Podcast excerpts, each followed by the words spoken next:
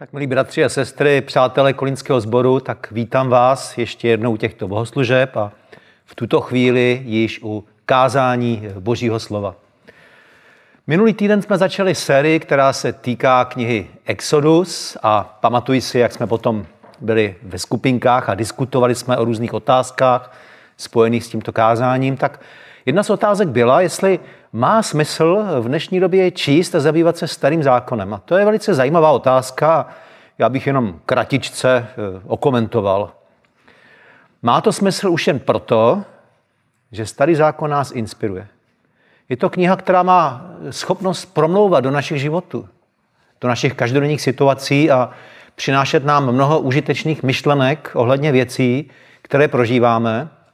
A věřím, že nejinak tomu bude i dnes. Budeme pokračovat příběhem, který popisuje setkání Mojžíše na poušti, kde se setkává s hospodinem a pán Bůh ho vysílá za důležitým a naléhavým úkolem. Ten příběh se nachází ve třetí kapitole knihy Exodus, ze které budeme čerpat částečně i ze čtvrté a protože to je hodně biblického textu, tak já si dovolím to pouze převyprávět. Mojžíš, tuto chvíli je to již stařec kolem 80 let, eh, živí se tím, že se stará ovečky, pase ovce svého tchána Jetra a v jeden den ovce zažené poněkud dále od domova a tak se ocitne až na úpatí hory Oreb, což je jiný název pro horu Sinai. A v tu chvíli se tady vyskytne něco, co upoutá jeho pozornost. Vidí keř, který hoří, avšak není tím ohněm stráven, a Možíše to velice zajímá a tak jde blíž. Kde si v komentářích jsem se dočetl, že takové věci tam stávaly. Roste tam určitý druh keře, který za určitých okolností je schopný samovznícení. A Mojžíš, který trávil 40 let pasením ovcí v té krajině, tak asi něco takového znal, toho nepřekvapilo, ale překvapilo ho, že ten keř hoří a přesto neschoří. Tak jde blíž a když už je docela blízko, tak z keře slyší hlas Mojžíši, zuj si obuv, půda, na které stojíš, je půdou svatou. Tak Možíš postupně zuje sandály a přichází ještě blíž a e, další biblický text již popisuje dialog, který se zapřede mezi ním a mezi tím, kdo je v tom keři, který se představí jako hospodin, Bůh Abrahamův, Izákův, Jákobův, jo, respektive tedy anděl hospodinův, promlouvá z keře a vlastně celý ten příběh, který dnes před námi leží, tak je rozhovor mezi Mojžíšem a hospodinem. A budeme svědky toho, jak Mojžíšovi se moc nechce do toho, co mu pán Bůh nabízí. Pán Bůh mu říká, Mojžíši, já vím, čím trpí tvůj lid, který je v Egyptě, slyším jeho úpění, jeho nářek, vím, čím prochází, vím, co mu egyptiané způsobují. A já chci, aby ty si šel a vyvedl je a vysvobodil je. No a Mojžíš z toho nemá radost, už prostě je v důchodu a chce si užít klidný sklonek života a tak hospodin dává samé takové námitky a, důvody a, a otázky a prostě tak s tím diskutuje, aby se z tohoto úkolu vykroutil, ale pán ho přesto získá a Mojžíš se tedy nechává poslat a vyvádí lid. A není to úplně jednoduché a to se dozvím potom v dalších kázáních, v dalších týdnech, co všechno to provázelo, ale boží lid, Izrael, je z Egypta vyveden ven, přechází Rudé moře, ocitnou se na poušti, dojdou asi po třech měsících putování opět pod horu Sinai nebo Oreb, kde pán Bůh se stoupí a předává jim eh, zákon a desatero a vlastně tam de facto vzniká izraelský národ. A tak máme před sebou úžasný příběh, který nám popisuje zrod eh, nejenom izraelského národa, ale popisuje nám zrod celé civilizace, kterou označujeme jako západní. Protože ta židovská nebo později židokřesťanská tradice je skutečně jedním, jedním z pilířů naší kultury a naší civilizace. Takové věci, jako že člověk je zrozen nebo člověk je stvořen k obrazu božímu, že muž a žena jsou si rovni. Úcta k životu, úcta k jedinci. Později ještě takové věci, jako je demokracie a všeobecné volební právo a svoboda slova a spousta vymožeností, tím se může pišnit jedině tato civilizace, která se vztahuje k Bibli a k těmto všem příběhům. A kromě toho, další ta významová rovina tohoto příběhu je také v tom, že vlastně vyvedení z Egypta a celý ten příběh, který budeme během těchto týdnů probírat, tak tvoří i určitou paralelu vlastně k novozákonním událostem, k tomu, co pro nás vykonal pán Ježíš. Protože tak, jak byl Izrael vyvedený z Egypta, tak pán Ježíš vykupuje, vysvobozuje jedince ze zajetí různých negativních sil, kterým říkáme hřích a dává nám věčný život. Tyto tři otázky, nebo tři typy otázek, budou tvořit takovou osnovu našeho kázání a pojďme hned na tu první otázku. Přečteme si Bibli verš, který se k této otázce vztahuje. A tento verš nalezneme tedy v knize Exodus ve třetí kapitole, verše 11 a 12 si přečteme. Ale Mojžíš Bohu namítlal. Kdo jsem já, abych šel k faraonovi a vyvedl Izraelce z Egypta? Odpověděl, já budu s tebou. A toto ti bude znamením, že jsem tě poslal.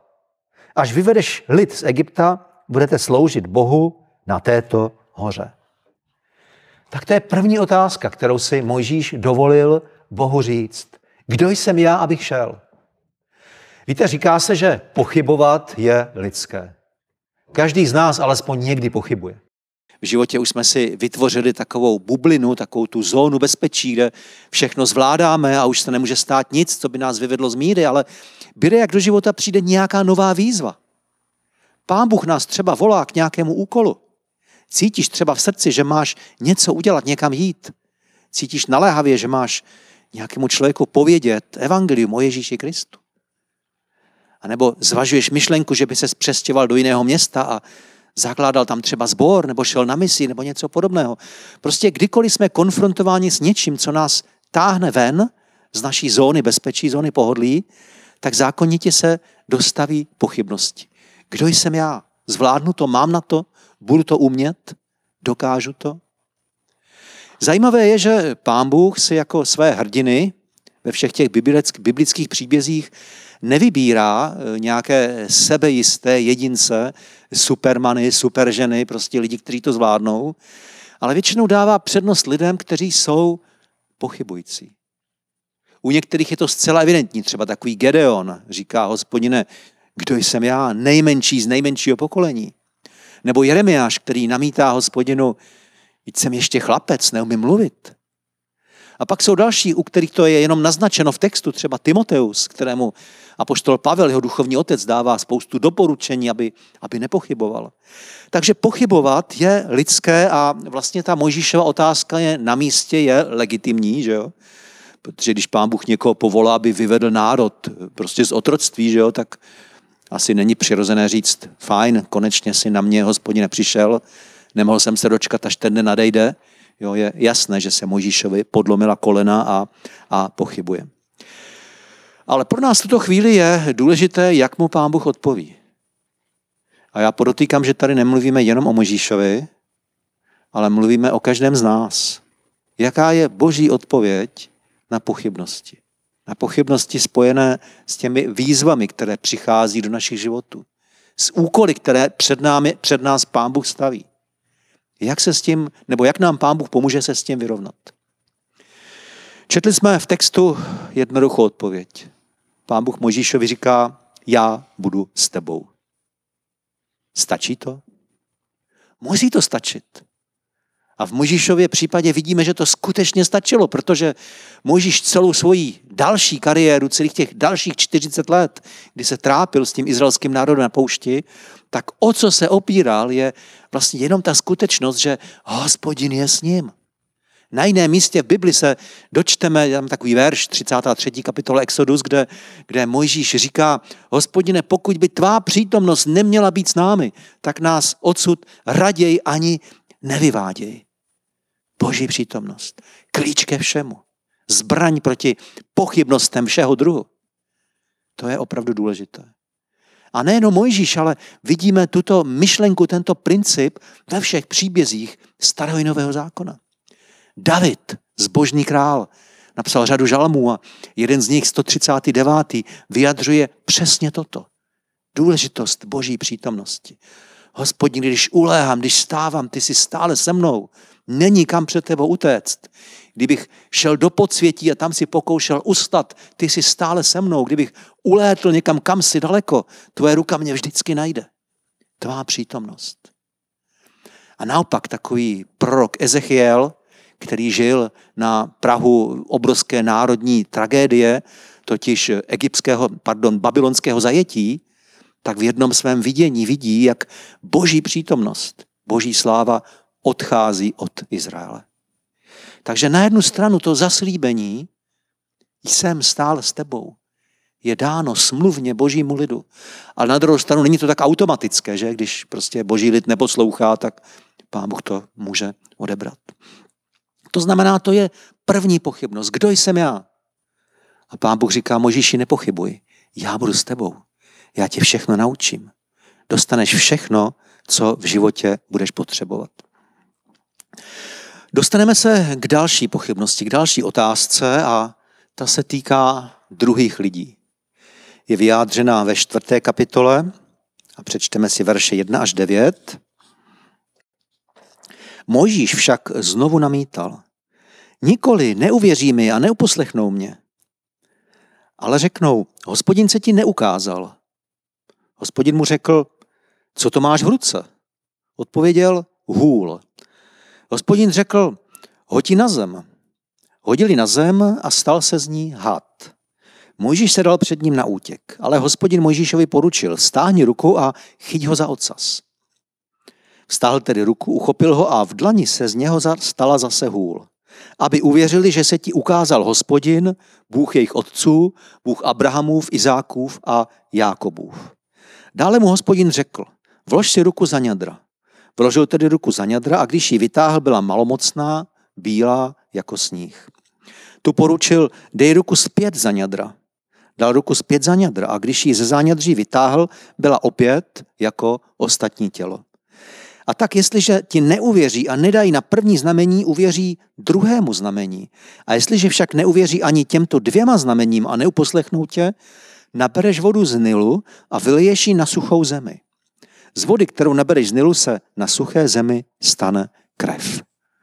No, to je hrůziplné a myslím si, že ten příběh nemusíme brát eh, doslova, abychom se ji pokoušeli aplikovat a tady u nás v Kolíně vylevat vodu z labe, že jestli z ní stane krev. Myslím si, že tady to po nás nechce. Ale přesto tento příběh obsahuje jeden důležitý princip, který má přesah i do dnešní doby. Ale podívejme se na Možíše, kde se vzala tato jeho pochybnost. Před těmi 40 lety Mojžíš totiž byl v Egyptě, vyrůstal tam na, v královském paláci, na, na královském dvoře jako, jako princ a měl před sebou úžasnou a slibnou kariéru a nic mu nechybělo a měl nejlepší jídlo, nejlepší pití, nejlepší šaty, nejlepší školy, prostě všechno měl úplně top, nejlepší, ale Mojžíš srdcem stále zůstával židem a v jeden okamžik si řekl, já zkusím ten lid nějak mu pomoci, nějak se angažovat v jeho prospěch. A tak při různých příležitostech, které se staly, třeba viděl, že jakýsi egyptian ubližuje Izraelitovi, tak prostě intervenoval a toho Egypta zabil a, a při jiné příležitosti zase viděl dva židy, jak se hádají, dva Izraelce, tak, tak se pokoušel rozsoudit, ale setkal se s nezdarem Oni ho nepochopili, neporozuměli, odmítli. Dokonce to zašlo až tak daleko, že musel z Egypta utéci.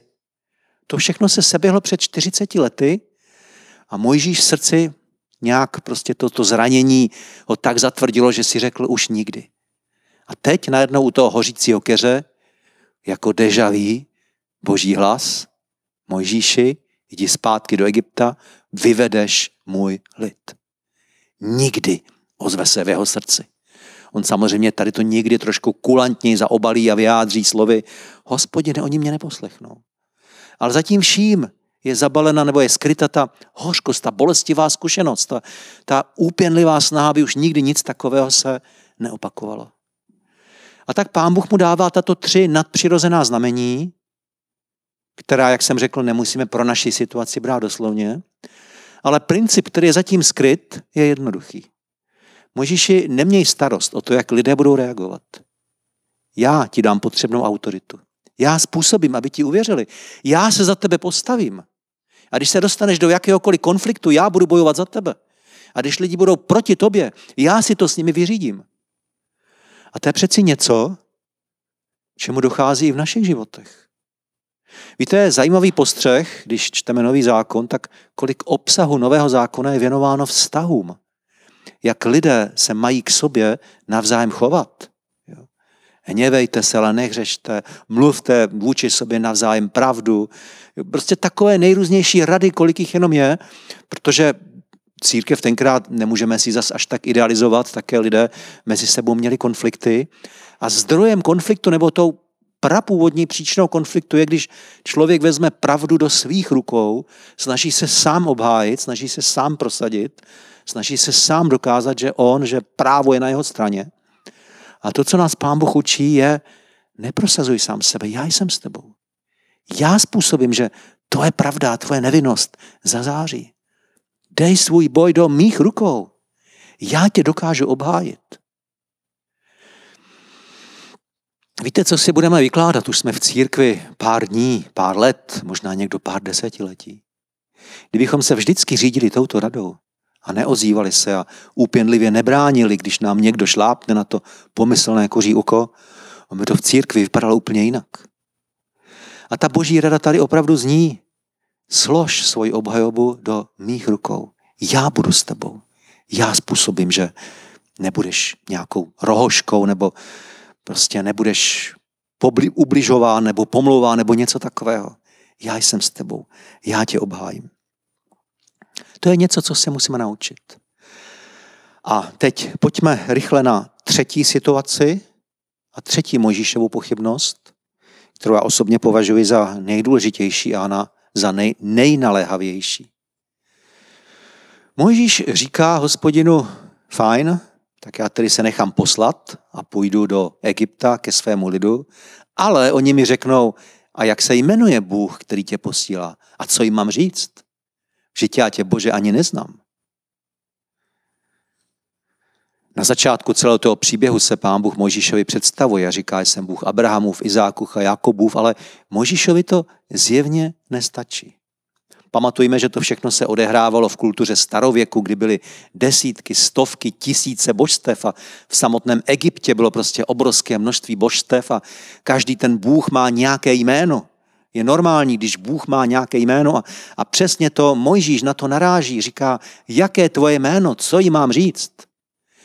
Víte, tenkrát, když se lidem dávala jména, tak ta jména něco vyjadřovala. Dneska je jméno víceméně jenom zvuk, ale dříve jméno se spojilo s nějakým konkrétním významem, tak je pravděpodobné, že třeba, když dám příklad, takový praotec Novák třeba byl někým, kdo byl ve vesnici skutečně novým, nově přistěhovalým. Podobně třeba praotec Černý byl výrazně tmavší od, od svých prostě sousedů, anebo naopak praotec Bílý byl možná Albín. Jo? Tak to prostě bylo. A když se říkalo, Bůh má to a to jméno, tak tím se jaksi vyjadřoval rezort, oblast jeho působnosti. Jo, byl Bůh úrody a Bůh plodnosti a Bůh války a Bůh míru a já nevím, prostě každá oblast života byla pokryta nějakými božstvy a tady na to Mojžíš naráží, říká, a co ty jsi za Boha? Jo, co ty, jakou oblast života sleduješ? Co mám, co mám Izraelitům říct? Boží odpověď je zarážející. Řekni jim, jsem, který jsem posílá mě jsem. To zní tak tajuplně, mnoho knih o tom bylo napsáno a některé sekty si dokonce na tom založili svoji živnost, ale pravda je taková, že muselo to znít zvláštně. Možíš přijde k Izraelitům a oni se zeptají, a jaký Bůh tě posílá? No, řekl mi, že se jmenuje jsem. A tak Izraelité se podrbou na hlavě říkají jsem. No a jak vypadal? To nevím. Ukázal jsem mi v ohni, ale podobu jsem neviděl. Ale řekl jsem zvláštní, ale fungovalo to. Ten Bůh mluvil, dělal zázraky, mocné činy a jak to dopadlo, všichni víme, nakonec byl lid z Egypta osvobozen. Ten Bůh jsem. A ten důvod, proč nemá žádné konkrétní vymezující jméno, je jednoduché, protože on je základem všeho. Základem bytí, existence vesmíru. Nenechá se vymezit jedním jediným jménem, protože je základem a otcem absolutně všeho. Takže takový Bůh se ukazuje Možíšovi. Pro nás je to také důležitý princip. Já jsem přesvědčený, že to nejdůležitější, o co v lidském životě jde, je, abychom poznávali Boha. Podívejme se na Pána Ježíše Krista. On přišel proto, aby nám představil Otce. V 17. kapitole Janova Evangelia říká, život věčný je v tom, když poznají tebe, jediného pravého Boha. A o několik veršů dál říká, zjevil jsem jim tvé jméno a ještě zjevím. A poštol Jan píše v prvním listu, Otcové, píšu vám, že jste poznali toho, který od počátku. Mládenci, píšu vám, že jste poznali Otce. Poznat Boha je to, o co jde. A tak ta odpověď na Mojžíšovu pochybnost je, dám se ti poznat. Dám se ti poznat hluboce, osobně, intimně. Dám se ti poznat tak, že mě budeš znát, budeš slyšet můj hlas. A tak to je ta třetí otázka, která vyjadřuje Možíšovi pochyby a i zároveň třetí boží odpověď. A tak to zkusme, zkusme nějak schrnout na závěr. Byli jsme tedy svědky příběhu, který má jedinečné místo v lidských dějinách, příběhu, který nám popisuje zrod jednoho národa, zrod dokonce celé civilizace, to je takový ten makropohled. Ale v tom mikropohledu tady vidíme člověka, který je Bohem volán k nějakému úkolu a pochybuje, zcela zákonitě, to je úplně normální. A zároveň slyšíme, jak pán Bůh na jeho pochybnosti reaguje. A to je právě to, co má přesah a co může oslovit i naše životy, protože trofnu si říci, že každý z nás v životě pochybnosti tohoto typu řešil, řeší nebo bude řešit. A tak ta první Mojžíšova pochybnost byla, bože, kdo jsem já? Pochybnost o sobě. Nedokážu to, neumím mluvit, nezvládnu to. A odpověď, já jsem s tebou. Je zajímavé si všimnout, že tady je možná i alternativní reakce. Jak lidé reagují obvykle na pocity méněcenosti, pochybnosti o sobě? Tím, že posilují svoje ego. Jsou různé způsoby, jak si posilovat ego. Peníze, majetek, postava, svaly, důraz na akademické tituly, prostě různými způsoby člověk může posilovat své ego. Ale boží odpověď je jiná. Já jsem s tebou. Nezaměřuj se na své ego, ale zaměřuj se na mě. Já jsem s tebou a já způsobím, že obstojíš. Druhá námitka ohledně lidí. Oni mě nepřijmou. Opět je tady možná lidská reakce. Když máme strach z druhých lidí, jak zapadneme do kolektivu, jak se vyrovnáme s tím vším, co se děje, tak jak můžou lidé reagovat? Jedna reakce je agresivita. Zajistím si, prostě dám na jeho svoji sílu. Jo můžu reagovat agresivně. Druhá reakce je manipulace. Budu tahat různě zanitky, abych obstal, abych si prosadil svou. Třetí reakce, schoulím se a budu dělat ublíženého budu budit soucit. Ale boží reakce je úplně jiná. Pán Bůh říká, neboj se. Jo. I když se na to necítíš. Jako můj syn, jako moje dcera, můžeš se lidem dívat zpříma do očí, protože já tě obhájím, já bojuju za tebe. A i kdyby ti ublížili, stejně zvítězíš, povstaneš, dám ti sílu jít dál. A to, co máš naplnit, to naplníš, protože já jsem s tebou. A ta třetí pochybnost ohledně Boha. Co to je za Boha? Bože, kdo vlastně jsi? Lidská reakce obvyklá je, že lidé si v dějinách vytvořili náboženství. Jaký Bůh? Já jsem v té správné církvi. A teď si tam dosaďme jméno té jediné správné církve já mám správné ortodoxní učení, jo. já mám prostě vzdělání teologické, nebo já nevím co, všechno to je lidská reakce. Ale boží reakce je, dám se ti hluboce osobně poznat. Zjevím ti své jméno. Budeš mě znát. Poznáš toho, který byl od počátku. A tak, to jsou tři otázky, tři typy otázek, se kterými se v životě vyrovnáváme. Já bych chtěl skončit modlitbou. Chtěl bych se modlit za každého z nás. Protože budeme-li voláni někdy božím hlasem, abychom překročili ten kruh bezpečí, tu zónu bezpečí a vydali se na cestu s hospodinem, abychom čelili novým výzvám, abychom v životě něco dokázali, abychom se nechali Bohem použít, tak budeme těmto otázkám čelit. Ale já vám chci slíbit, že Pán Bůh vám na ně i odpoví.